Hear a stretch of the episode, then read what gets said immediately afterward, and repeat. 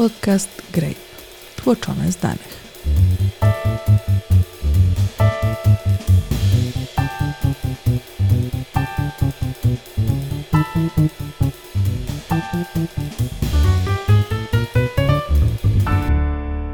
Jak ocenić, czy politycy chcą nam zrobić dobrze czy źle? Skąd oni mają wiedzieć, czego pragną ich wyborcy? Czy najlepsza reforma, która sprawdzi się w jednym kraju, może przynieść zupełnie inne efekty w drugim? Jak sprawdzić, co u nas zadziała lepiej, a co gorzej? O to wszystko zapytamy Marcina Deca. Dzień dobry Państwu. Joanna Terowicz. I Marcin Bojanowski. Zaczynamy. Da się ocenić, czy politycy chcą nam zrobić dobrze czy źle? Musimy to jakoś próbować zmierzyć jako ekonomiści, no bo jednak zajmujemy się ilościową reprezentacją różnych zjawisk społecznych i gospodarczych. Więc to nie jest już takie wtedy proste, kiedy próbujemy coś policzyć albo odpowiedzieć na pytanie, czy rzeczywiście robią nam dobrze politycy, czy też nie. Ale może zacznijmy od samego początku. Mamy w ekonomii taką kategorię, która się nazywa dobrotliwy rząd. Dobrotliwy rząd nie jest jakimś konkretnym rządem w jakimś konkretnym kraju, tylko jest takim rządem, który, którego głównym celem jest zmaksymalizować dobrobyt w swoim kraju. Ten dobrobyt zazwyczaj operacjonalizujemy, czyli próbujemy go zdefiniować jako jakąś sumę korzyści dla obywateli tego kraju. Te korzyści możemy mierzyć albo przez to, że zmniejszamy ludziom cierpienie, na przykład jak przyjmiemy, że ludzie nie lubią pracować, to jak dajemy im więcej wolnego czasu. szans na wolny czas, który oni cały czas będą wybierali sami, nie że im nakładamy, ale w nowych warunkach, w nowym świecie będą mogli mieć trochę wolnego czasu więcej, to mówimy, że ich dobrobyt wzrósł. Więc ludzie nie lubią najczęściej pracować i bardzo lubią konsumować. Więc jeżeli jesteśmy w stanie stworzyć taki świat w porównaniu do jakiegoś status quo, w którym ludzie więcej konsumują albo przynajmniej mniej pracują, to taki rząd uzna, ten dobrotliwy rząd, że wykonał świetną pracę i pomógł e, swoim obywatelom. I teraz można sobie zadać pytanie, skąd ten rząd wie, że pomógł wszystkim, bo pewnie trudno jest wymyślić politykę, która poprawia sytuację każdego jednego obywatela. Być może są takie polityki, które poprawiają sytuację w krótkim okresie, a komplikują wszystkim życie w dłuższym okresie. No i tego rodzaju komplikacje czynią nasze modelowanie większym wyzwaniem, ale tak na takim super bazowym poziomie to chodzi o to, czy dobrotliwy rząd, czyli taki, który po prostu chce nas wszystkich uszczęśliwić, wybrałby daną politykę w porównaniu do albo wszystkich innych polityk, albo przynajmniej status quo. Ja, no, jak tak prosto i pięknie mówisz, to mi się wydaje, że rzeczywiście nasza praca jako ekonomistów jest e, taka odświeżająca, prosta i, i, i łatwa do, do przeprowadzenia. Natomiast e, wtedy, kiedy mówiłaś o, o dobrobycie, mi od razu gdzieś formuły różnych funkcji, użyteczności, różnych miar gdzieś wchodziły w, w ekran.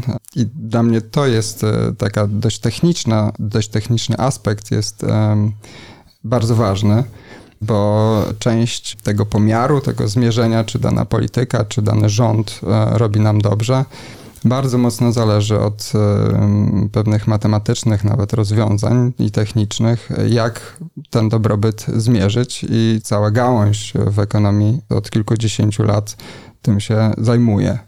Powiedzmy też wprost, że nie tylko ekonomii, filozofowie też się zastanawiają, jak dodawać plusy dodatnie i plusy ujemne i na czyj dobrobyt patrzeć najbardziej, ale te kwestie zostawimy dzisiaj kompletnie poza nawiasem dyskusji.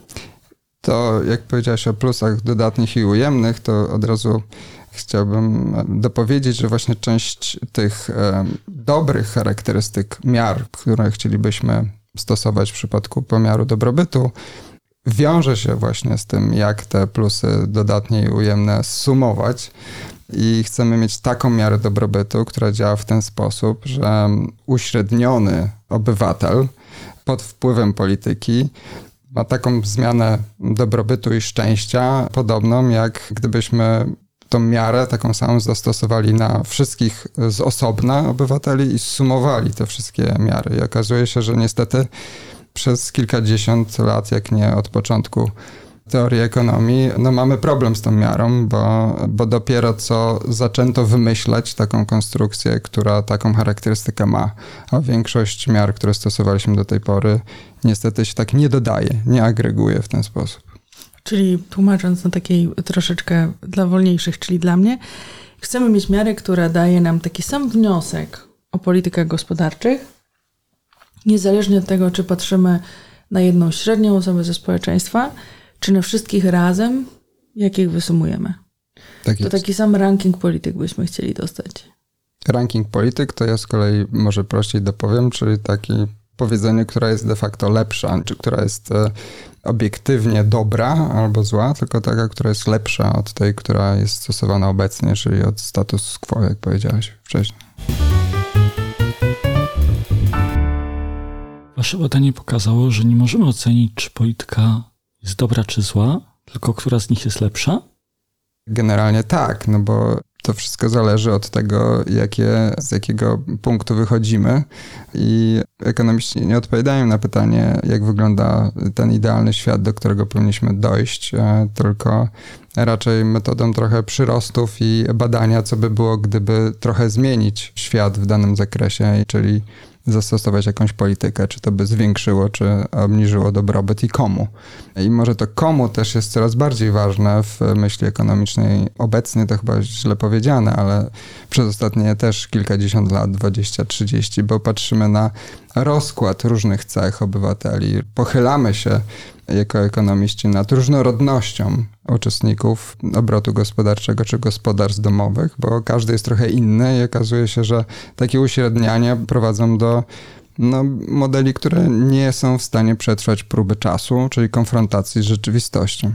To ja jeszcze się cofnę jeden krok. To jest tak trochę, Marcin, że jak e, byś się zastanowił, ludzie mają nieograniczone potrzeby, a zasoby są zawsze ograniczone.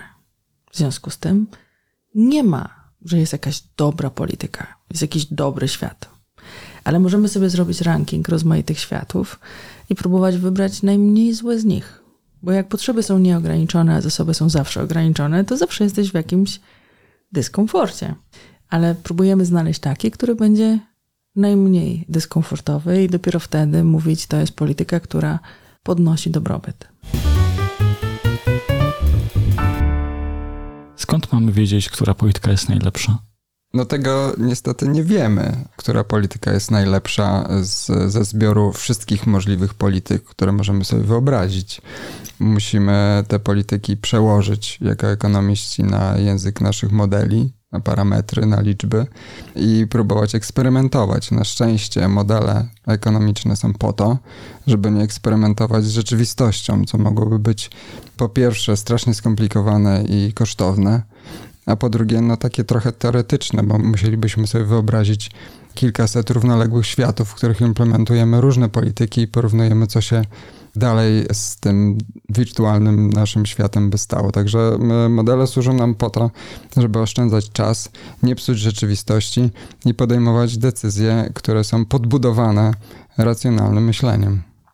A poza tym to też jest tak, że w prawdziwym świecie, do którego jednak czasem aspirujemy w ekonomii, w prawdziwym świecie nikt nie rozważa użyję teraz przykładu 500, wsparcia gdzieś między 0 a 1200 i sprawdź wszystkie wartości z dokładnością do grosza. Znaczy jest polityka 500 i czy ona jest dobra czy zła?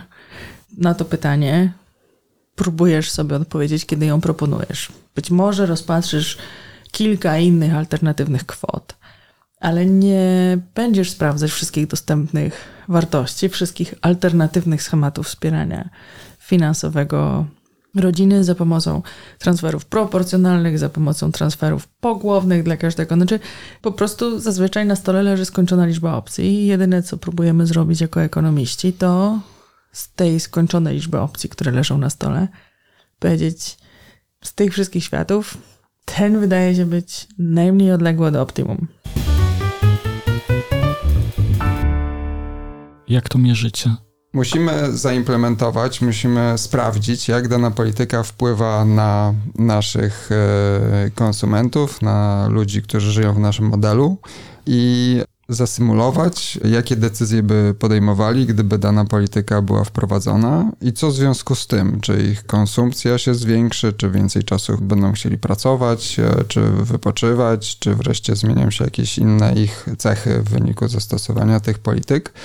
I, i próbujemy zbadać e, to, ile jak odczuwały te osoby, czy odczuwali nasi agenci w, w modelu ten dobrobyt przed zastosowaniem polityki i później po. No i tak naprawdę tylko tym przyrostem no, jesteśmy w stanie odpowiedzieć sobie na pytanie, czy, czy ta polityka jest lepsza, czy gorsza od status quo, czyli tej polityki, którą mamy w tej chwili. To, co Marcin teraz powiedział, to jest prawdą w każdym ujęciu ekonomicznym. Niezależnie od tego, czy pytamy o polityki krótkoterminowe, czy takie, które mają wpływ w długim okresie na jakieś bardzo ważne sprawy, to tak się to robi. Bierzemy sobie ludzi w komputerze, żeby nie trzeba było testować na prawdziwych ludziach, mierzymy ich dobrostan w jednym świecie, mierzymy ich dobrostan w drugim, wysymulowanym w komputerze świecie. Dla jednej i tej samej osoby w komputerze wiem, o ile jej się dobrostan zmienił, i to jest takie samo, niezależnie od tego, jakiego rodzaju polityki chcemy analizować.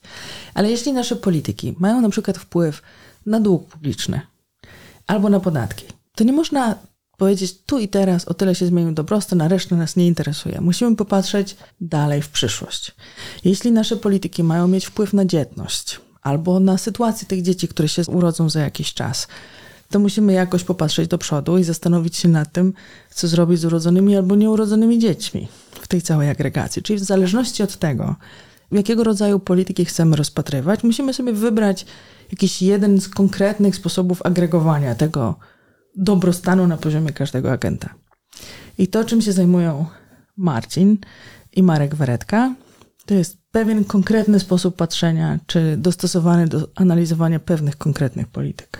Tak, e, Marek Weretka z Uniwersytetu Wisconsin-Madison wymyślił takie, taką miarę, takie podejście, które e, jest e, no, unikatowe w, w teorii ekonomii, bo ta, ta miara, którą on proponuje i skonstruował, nie zależy tak bardzo od status quo, nie zależy od sposobu dojścia do pewnej polityki, nie zależy od kroków pośrednich jakichś i sposobu implementacji.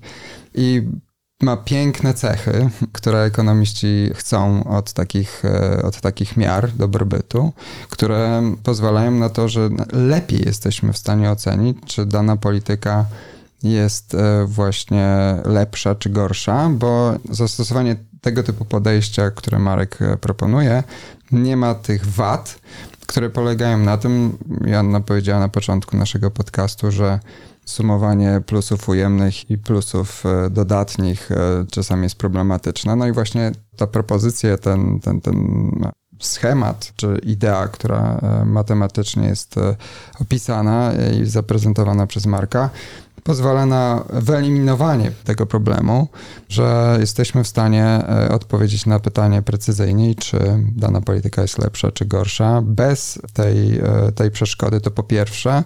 A po drugie, też eliminujemy ten problem, który mieliśmy w klasycznych miarach takiego dobrobytu, to znaczy nie addytywności, to znaczy, mówiąc bardziej po ludzku, jeśli chcemy mieć taką miarę dobrobytu, która daje taki sam rezultat, czy taką, taką samą nam podpowiada decyzję, bez względu na to, czy politykę implementujemy w stosunku do status quo bezpośrednio, czy z jakimś krokiem pośrednim. Czyli innymi słowy, gdybyśmy mieli mówić o polityce typu 500 plus, 800 plus, to chcemy mieć taki sam rezultat, jakbyśmy od razu mieli 800 plus w stosunku do zera, jak politykę, która w dwóch krokach jest implementowana, czyli 500 plus i później dodatkowa, dodatkowa zmiana. Więc y, to być może się wydawać mało istotne, mało istotnym szczegółem, ale ma fundamentalne znaczenie po to, żeby móc uczciwie odpowiedzieć,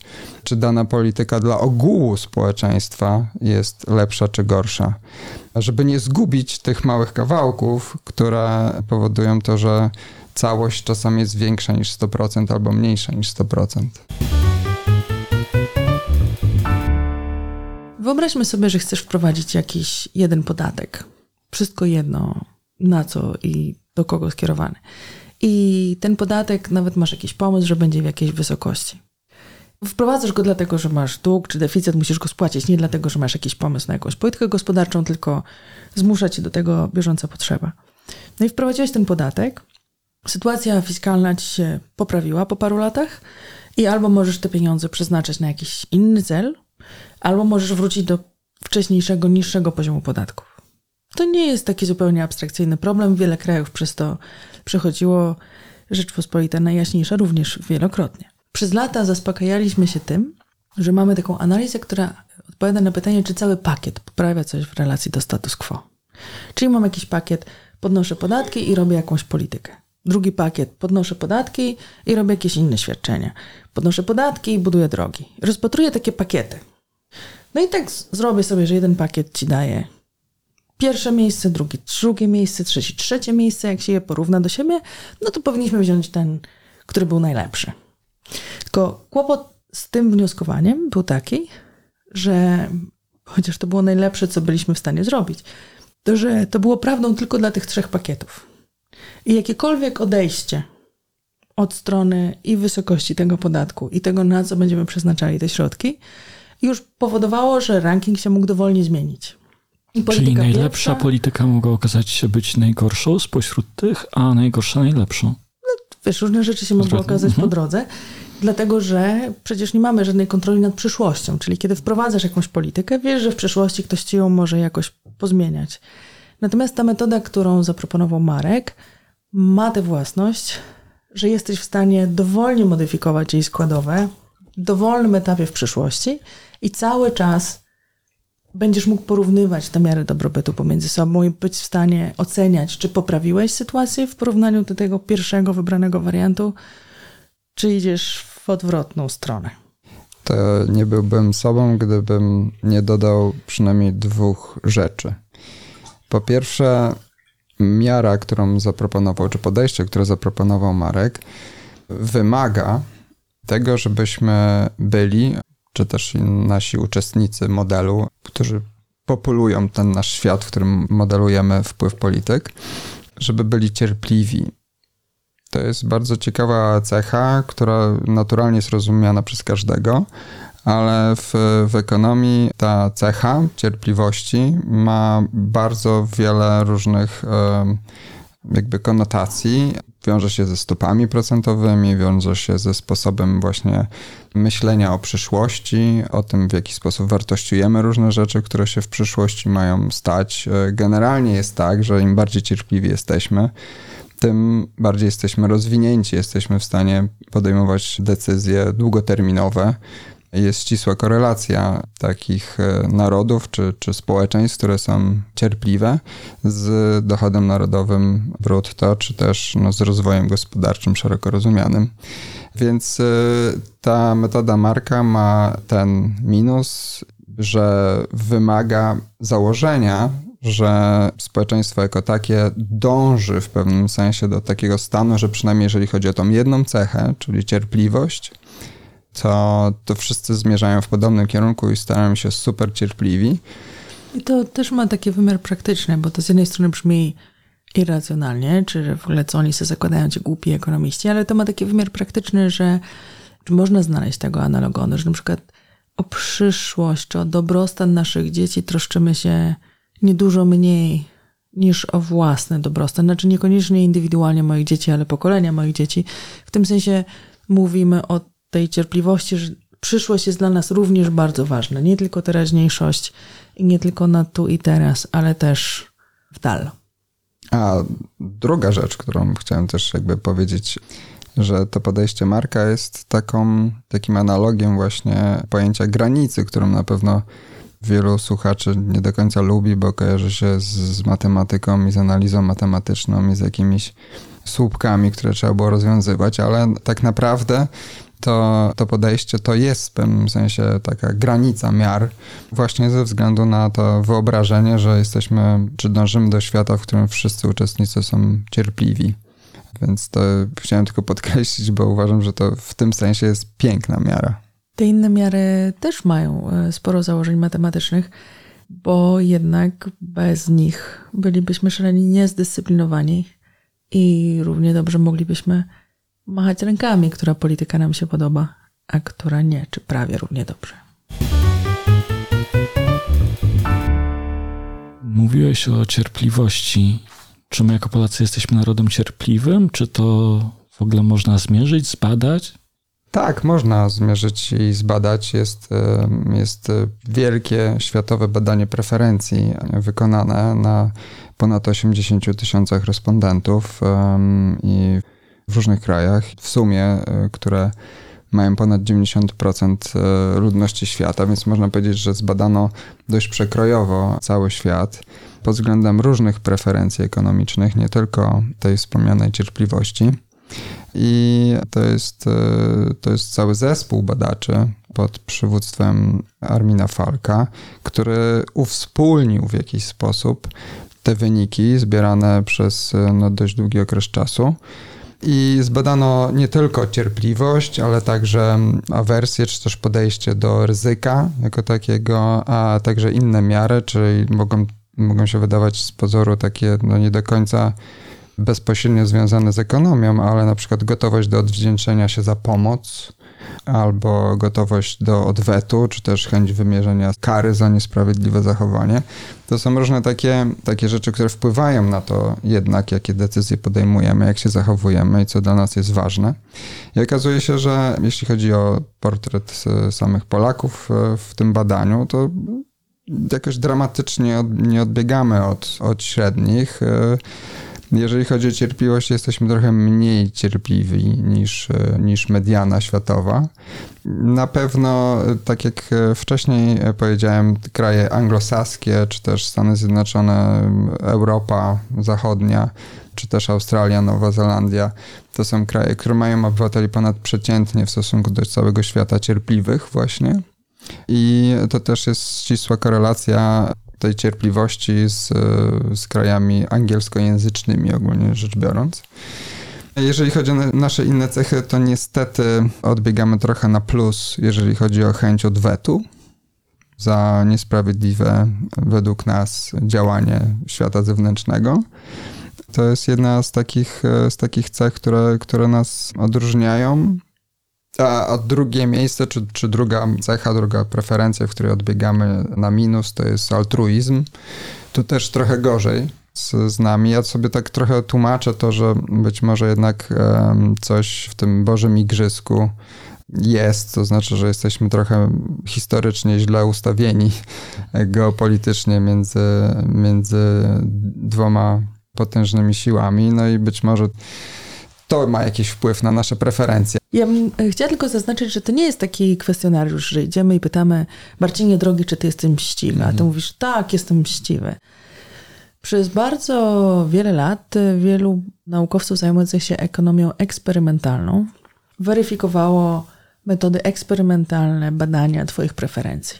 Czyli na przykład wymyślaliśmy takie gry, których ty wybierając coś dla siebie w danym momencie dobrego i faktycznie dostając tę nagrodę na końcu, ujawniałeś nam swoje preferencje. Następnie, jak już wiedzieliśmy o grach, które są skuteczne w identyfikowaniu Twoich preferencji, to znowu wiele zespołów badawczych na całym świecie próbowało zidentyfikować metody badań ankietowych, które będą dawały wyniki zbliżone do tych najlepszych możliwych eksperymentów, po to, żeby dało się przenieść coś z siłą rzeczy małego środowiska, bo eksperyment muszę przeprowadzać w laboratorium, nie dam rady wielu osób, trzeba dużo pieniędzy, jest to skomplikowane i złożone, ale żeby się dało się przenieść to, czego się nauczyliśmy z laboratorium, do większej skali, jak powiedział Marcin, 80 tysięcy ludzi na całym świecie, w krajach o łącznie 90% populacji globu. I teraz, jak już mam, jest takie nieładne słowo, zwalidowane, ale jak już mam te metody badań ankietowych, które dają mi wyniki bardzo zbliżone do tego, co wiem, że jest najlepszym możliwym eksperymentem w jakimś temacie, to potem rzeczywiście mogę z tych konkretnych, bardzo precyzyjnie dobranych, czasem wręcz z dokładnością do słowa czy do półsłowa metod ankietowych korzystać, żeby zweryfikować po pierwsze, że jest jakaś średnia preferencja w danym kraju, w danej sprawie, ale też, że jest jakiś rozkład tych preferencji, bo to, o czym mówił Marcin przed chwilą, to było, że Polacy średnio odbiegają od mediany na świecie. Ale wśród Polaków też są tacy, którzy mają więcej niż średni altruizm, i mniej niż średni altruizm i te rozkłady mają bardzo duże znaczenie. Potem taki przykład, żebyśmy sobie uświadomili, z czego te różnice mogą wynikać. Szwajcaria jako kraj wielojęzyczny ma populacje, które mówią językami bardziej nakierowanymi na identyfikowanie przeszłości, teraźniejszości i przyszłości i populacje, które mówią, mówią językami z mniej wyraźnie w gramatyce odzwierciedlonym następstwem czasu. No i jak się przeprowadzi te eksperymenty badania preferencji dotyczących czasu, czyli właśnie cierpliwości, o której mówił Marcin, na tych ludziach, którzy od dziecka mówią językiem wrażliwym na następstwo czasów i porówna ich wyniki do ludzi, którzy mówią językiem mniej wrażliwym na następstwo czasów, to się okazuje, że ci drudzy mają niższą cierpliwość w eksperymentach niż ci pierwsi. To nie jest kwestia wychowania, czy w każdym razie nie tylko wychowania, tego czego się nauczysz w szkole. To nie jest jak z bajki La Fontaine'a, że trzeba być tą mrówką, która przez, przez całe lato zbiera na zimę, a konik polny biega i skacze, bo czasami wiele z tych rzeczy jest zaspawanych na naszym mózgu przez język, którego używamy, przez konstrukcje gramatyczne, które z niego wynikają. Więc jeżeli tak proste rzeczy jak język i konstrukcje gramatyczne mają na nas wpływ, to siłą rzeczy musi mieć na nas wpływ literatura, kultura, w której się obracamy, pogoda, wiele różnych czynników, tak? Ja chciałbym tylko dodać trochę takiego światełka e, do, do kuchni tego badania, jeżeli chodzi o cierpliwość, bo tutaj samo, samo jądro tego pytania w kwestionariuszu no mniej więcej brzmi w ten sposób, że ile musiałbyś dostać pieniędzy za 12 miesięcy, żeby zrezygnować z kwoty, zwykle to jest podana kwota na poziomie średniej krajowej danego kraju, czyli powiedzmy, no nie wiem, 5 tysięcy netto złotych teraz, żeby to było rozwiązanie dla ciebie tak samo dobre, tak samo, żebyś je oceniał, czy oceniała. I ja taki eksperyment, od kiedy się dowiedziałem o tym, że takie pytanie można zadawać i że jest bardzo otwierające wysłuchiwanie odpowiedzi, to ja taki eksperyment stosuję zawsze na początku swoich zajęć z finansów ze studentami za pośrednictwem kwestionariusza właśnie i mam cudowne rezultaty, bo okazuje się, że studenci są oczywiście bardzo zróżnicowani, ale ogólnie rzecz biorąc niecierpliwi. To znaczy chcą dużo więcej niż średnia krajowa po 12 miesiącach. I to nawet te eksperymenty przeprowadzałem przed wybuchem oczekiwań inflacyjnych i przed tym, jak inflacja w ogóle stała się tematem. Więc e, no, podobne drabinkowanie, to oczywiście to nie tak proste pytanie było zadane w kwestionariuszu, tylko, tylko drabinka pytań, w pewnym sensie całe, całe takie drzewko pytań jest stosowane w takich kwestionariuszach po to, żeby móc e, tą cierpliwość w jakiś sposób zmierzyć i zbadać.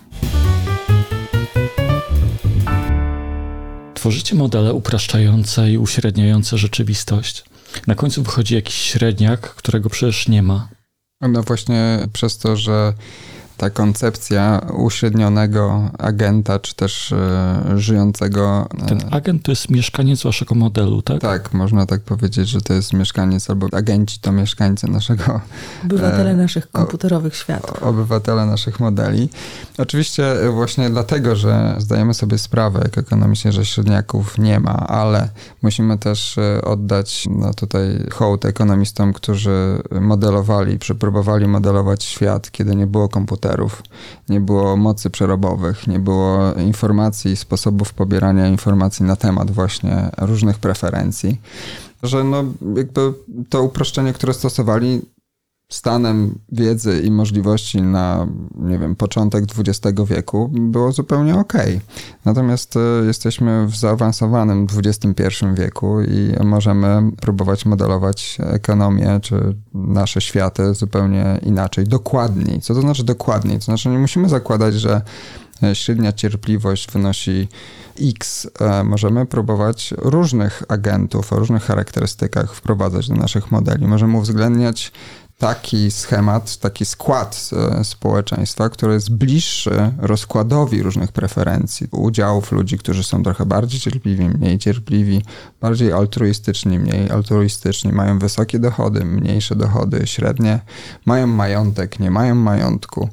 I to powoduje, że e, nasze eksperymenty, czy nasze modele, przepraszam, dużo lepiej tłumaczą rzeczywistość w takiej sytuacji niż te modele z tym średniakiem. I takie badania, które niedawno były przeprowadzone po recesji czy po kryzysie finansowym 2007-2008, jakby wskazywały ewidentnie, że jeżeli uwzględni się zróżnicowanie społeczne pod względem dochodów i majątku, bo to jest przecież co innego, to reakcja gospodarstw domowych z dużo niższym dochodem, czy z, z, najniższym dochodem i niskim, jest dużo ostrzejsza, jeżeli chodzi o ograniczenie konsumpcji i oszczędności, niż, e, niż ta średnia.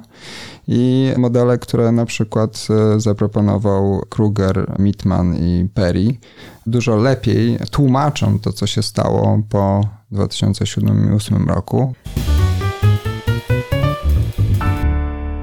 Dzięki temu, że nasze modele w lepszy sposób odzwierciedlają fakt, że ludzie się różnią i że gospodarka nie składa się z, w przypadku Polski 36 milionów takich samych ludzi, tylko jest bardzo zróżnicowana pod względem preferencji, to dzięki temu jesteśmy w stanie pokazać, że na przykład na kryzys jedne gospodarstwa reagują tak, a inne inaczej i łącznie reakcja tych 500 typów gospodarstw jest inna niż byłaby dla jednego średniego. To jest ta własność, o której Marcin mówił, że jest taka strasznie dla nas wartościowa przy dodawaniu dobrobytu. Ona jest bardzo wartościowa w ogóle w gospodarce, że całość to jest więcej albo mniej niż suma części.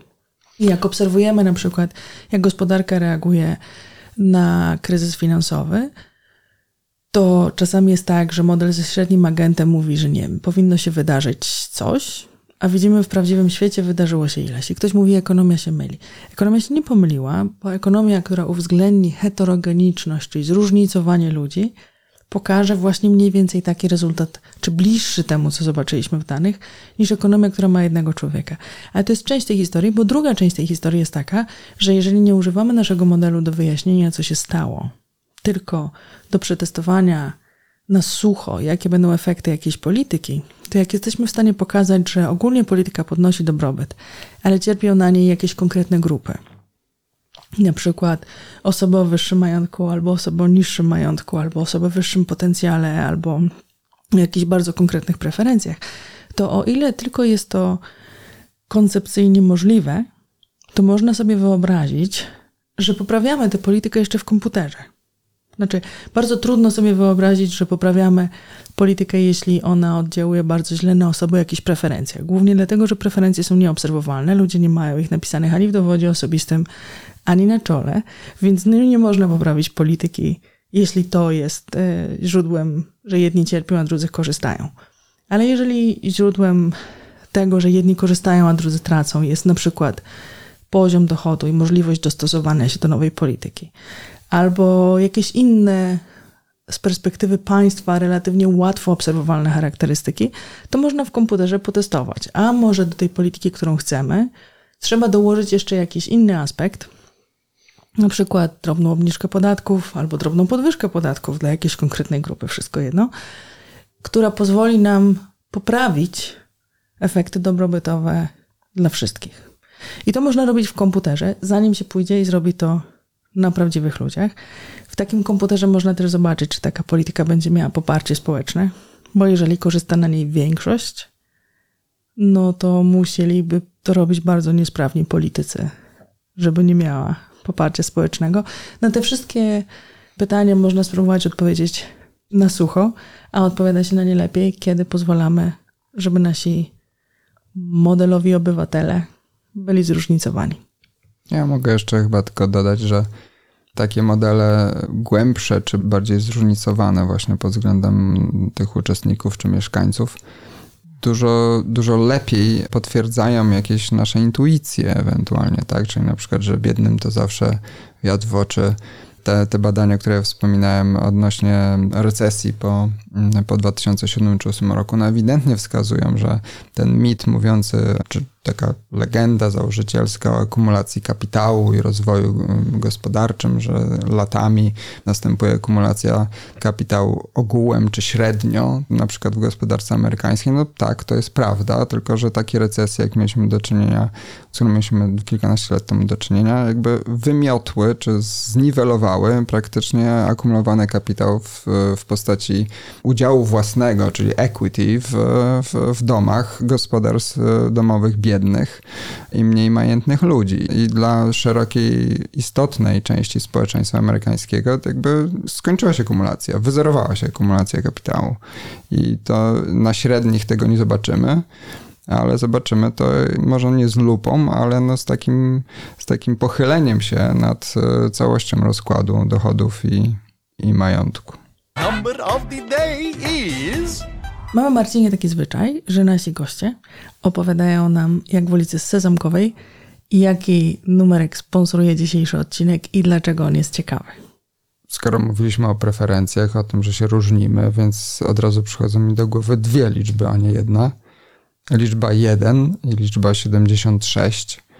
I to są liczby miejsc, które zajmują państwa w rankingu cierpliwości. I na pierwszym miejscu w cierpliwości jest Szwecja, mieszkańcy Szwecji, a na ostatnim, czyli 76. miejscu w tym badaniu są Węgrzy, nasi bratankowie. Natomiast w innej kategorii, w innym rankingu, który dotyczy akceptacji ryzyka, najbardziej ryzykownymi, czyli takimi, e, którzy podejmują decyzje akceptując spore ryzyko, są mieszkańcy południowej Afryki. I to jest pierwsze miejsce, czyli jedynka, a 76 miejsce w tym rankingu zajmują mieszkańcy Portugalii.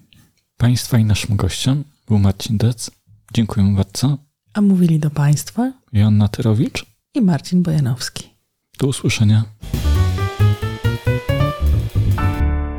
To jeszcze nie koniec. Dziękujemy za odsłuchanie naszego podcastu. Tworzymy go dzięki wsparciu finansowemu Fundacji Wolności Gospodarczej. Wszystkie badania z tego odcinka są w jego opisie, a także na stronie greypork.pl i w naszych mediach społecznościowych. Będziemy wdzięczni za wszelkie uwagi i komentarze, co się podobało, a co powinniśmy poprawić. Zapraszamy za dwa tygodnie. No i teraz już koniec. Do usłyszenia.